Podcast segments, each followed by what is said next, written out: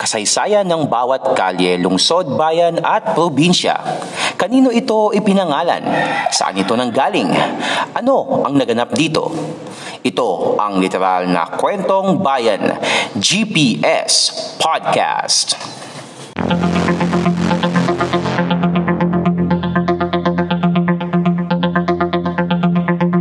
GPS Podcast.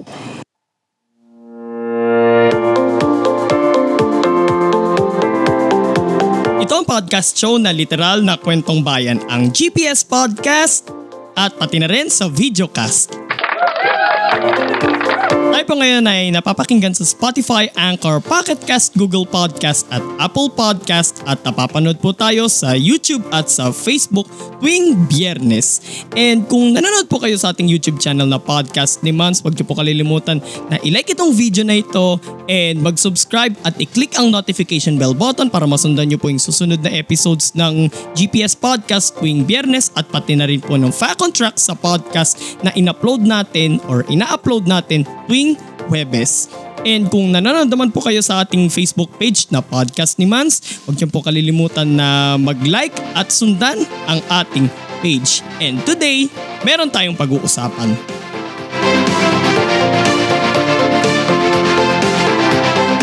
GPS Podcast.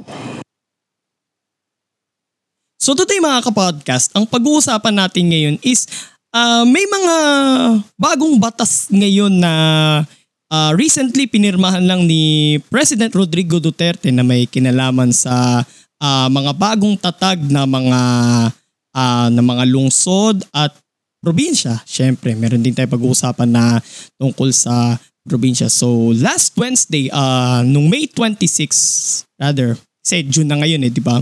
So nung May 26, may tatlong batas na nilagdaan ni, si, ni Pangulong Duterte kaugnay ng mga pagbabago sa ilang mga lugar dito sa Pilipinas. So unahin natin itong Republic Act number 11546. Okay? So tungkol saan ba ito? Ito yung batas na ang term nito sa English ay reapportion. Diba? So ito yung batas na nagre-reapportion sa lalawigan ng sa lalawigan ng Bulacan into six legislative districts mula sa dating apat.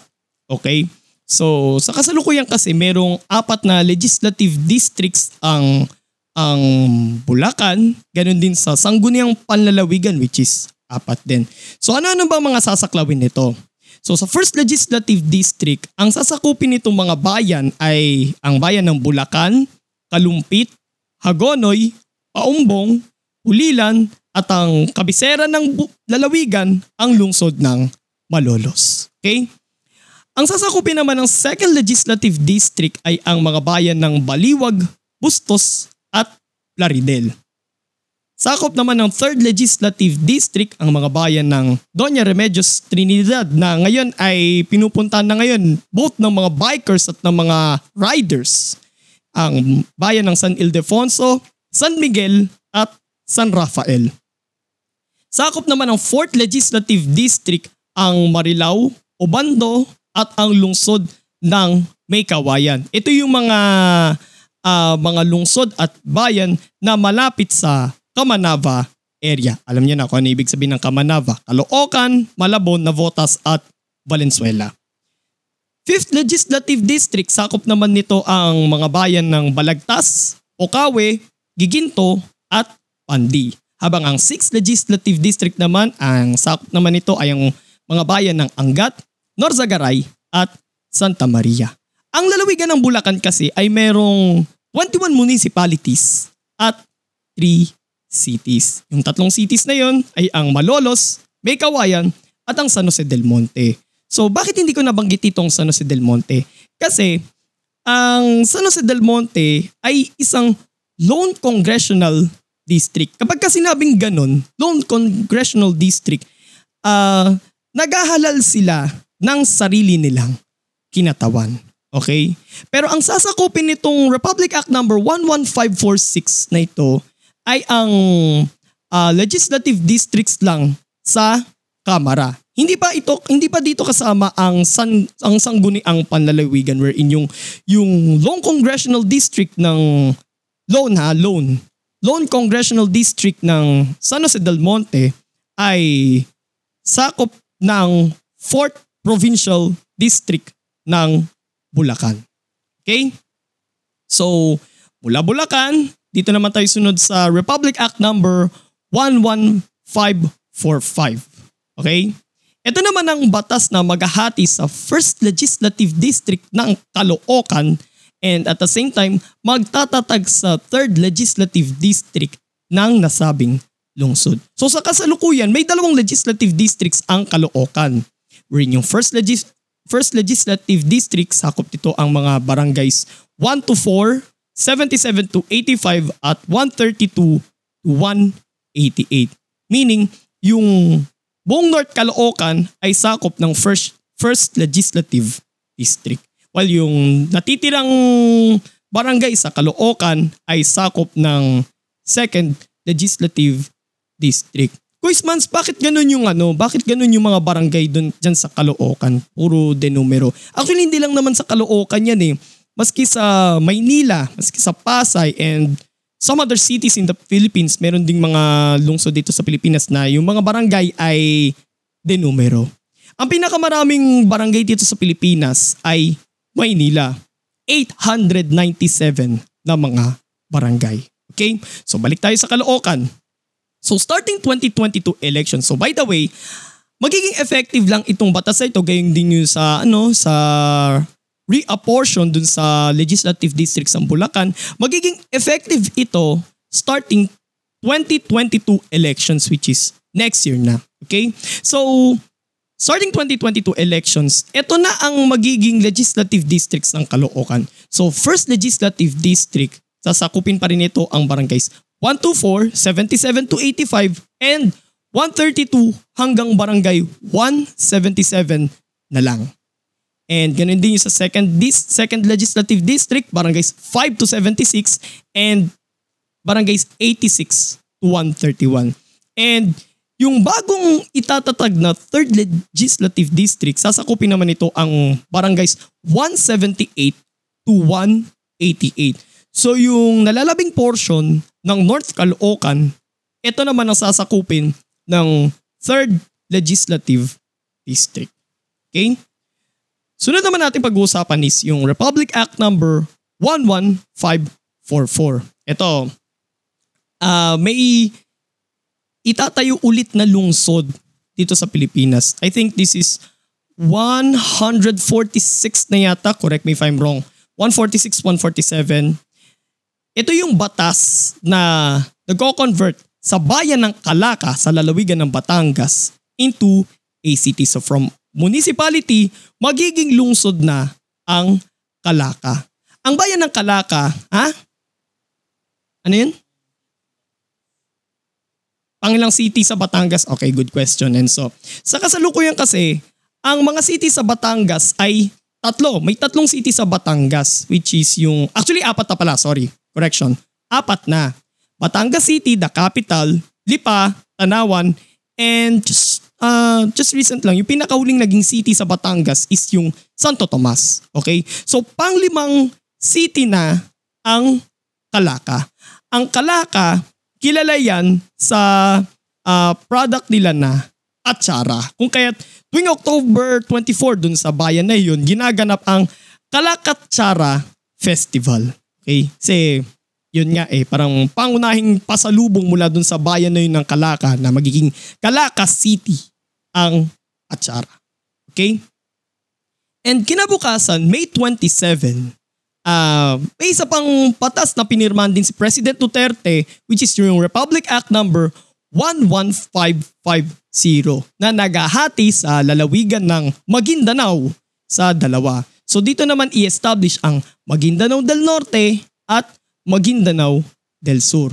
So nagugat ito sa itatatag na sa itinatag noon na lalawigan ng Sharif Kabuns 1 noong 2006 by virtue of Muslim Mindanao Autonomy Act number no. 201 ng Regional Legislative Assembly ng nooy Autonomous Region in Muslim Mindanao na ngayon ay dinagdagan, na, dinagdagan lang ng isang word which is yung Bangsamoro which is now Bangsamoro Autonomous Region in Muslim Mindanao.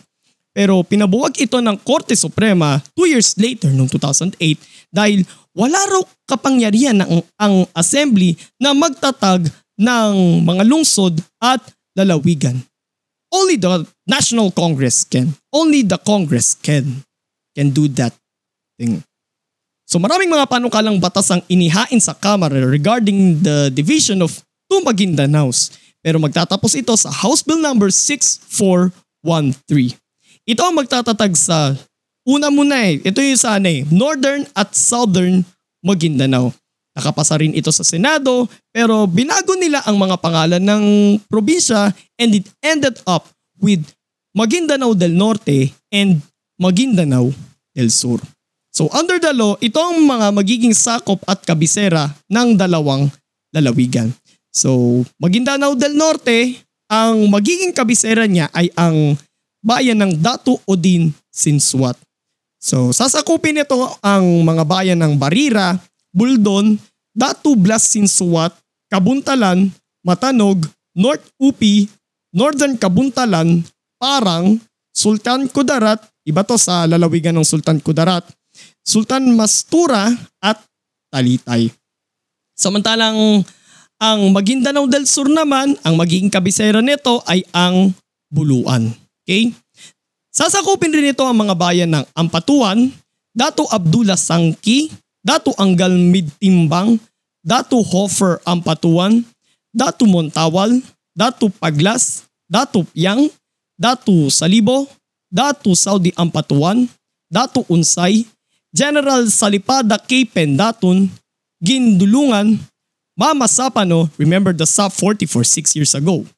Mangunda Datu, Pagalungan, Paglat, Pandag, Rahabuayan, Sharif Agwat which is the current uh, capital of the province of Maguindanao, Sharif Saidona Mustafa, Sultan sa Barongis, Talayan at South UP.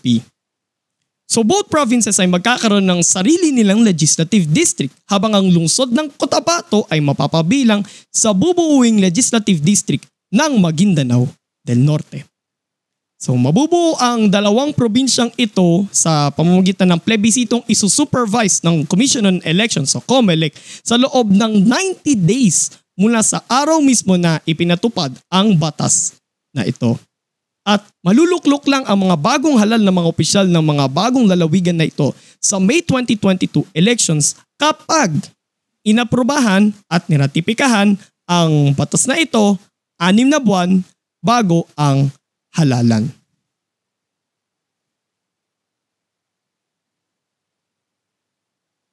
GPS Podcast.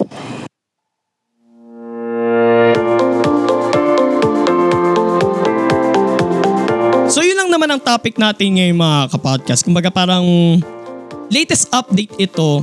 Total, GPS podcast naman to eh. Ah, pinag-usapan natin dito ang bawat lugar dito sa Pilipinas. So dahil may kinalaman sa mga lugar itong mga bagong batas na pinirmahan ni Pangulong Duterte, eh dito natin i-deliver sa podcast show na ito. Okay? So, yun lang naman ang topic natin and kung nagustuhan nyo po ito mga kapodcast, like, comment, share, and subscribe sa ating YouTube channel na Podcast ni Mans and don't forget to click the notification bell button. And syempre, ah kung nanonood po kayo sa ating Facebook page sa Podcast ni Mans, don't forget to like and follow our page. And also, sundan nyo rin po ang Fact on Track sa podcast at GPS Podcast sa Spotify, Anchor, Pocket Cast, Google Podcast at para lang to sa GPS Podcast sa Apple Podcast. And also, sundan nyo rin po ako sa aking mga social media accounts sa Twitter, sa Instagram, sa Laika at sa TikTok. And balik Sabado na tayo sa ating coffee break, 6.30pm sa Facebook Live ng podcast ni Mans. Ito po si Mans at ito ang podcast show ng literal na kwentong bayan, ang GPS Podcast. God bless everyone. God bless the Philippines. Purihin po ang Panginoon. Happy weekend mga kapodcast.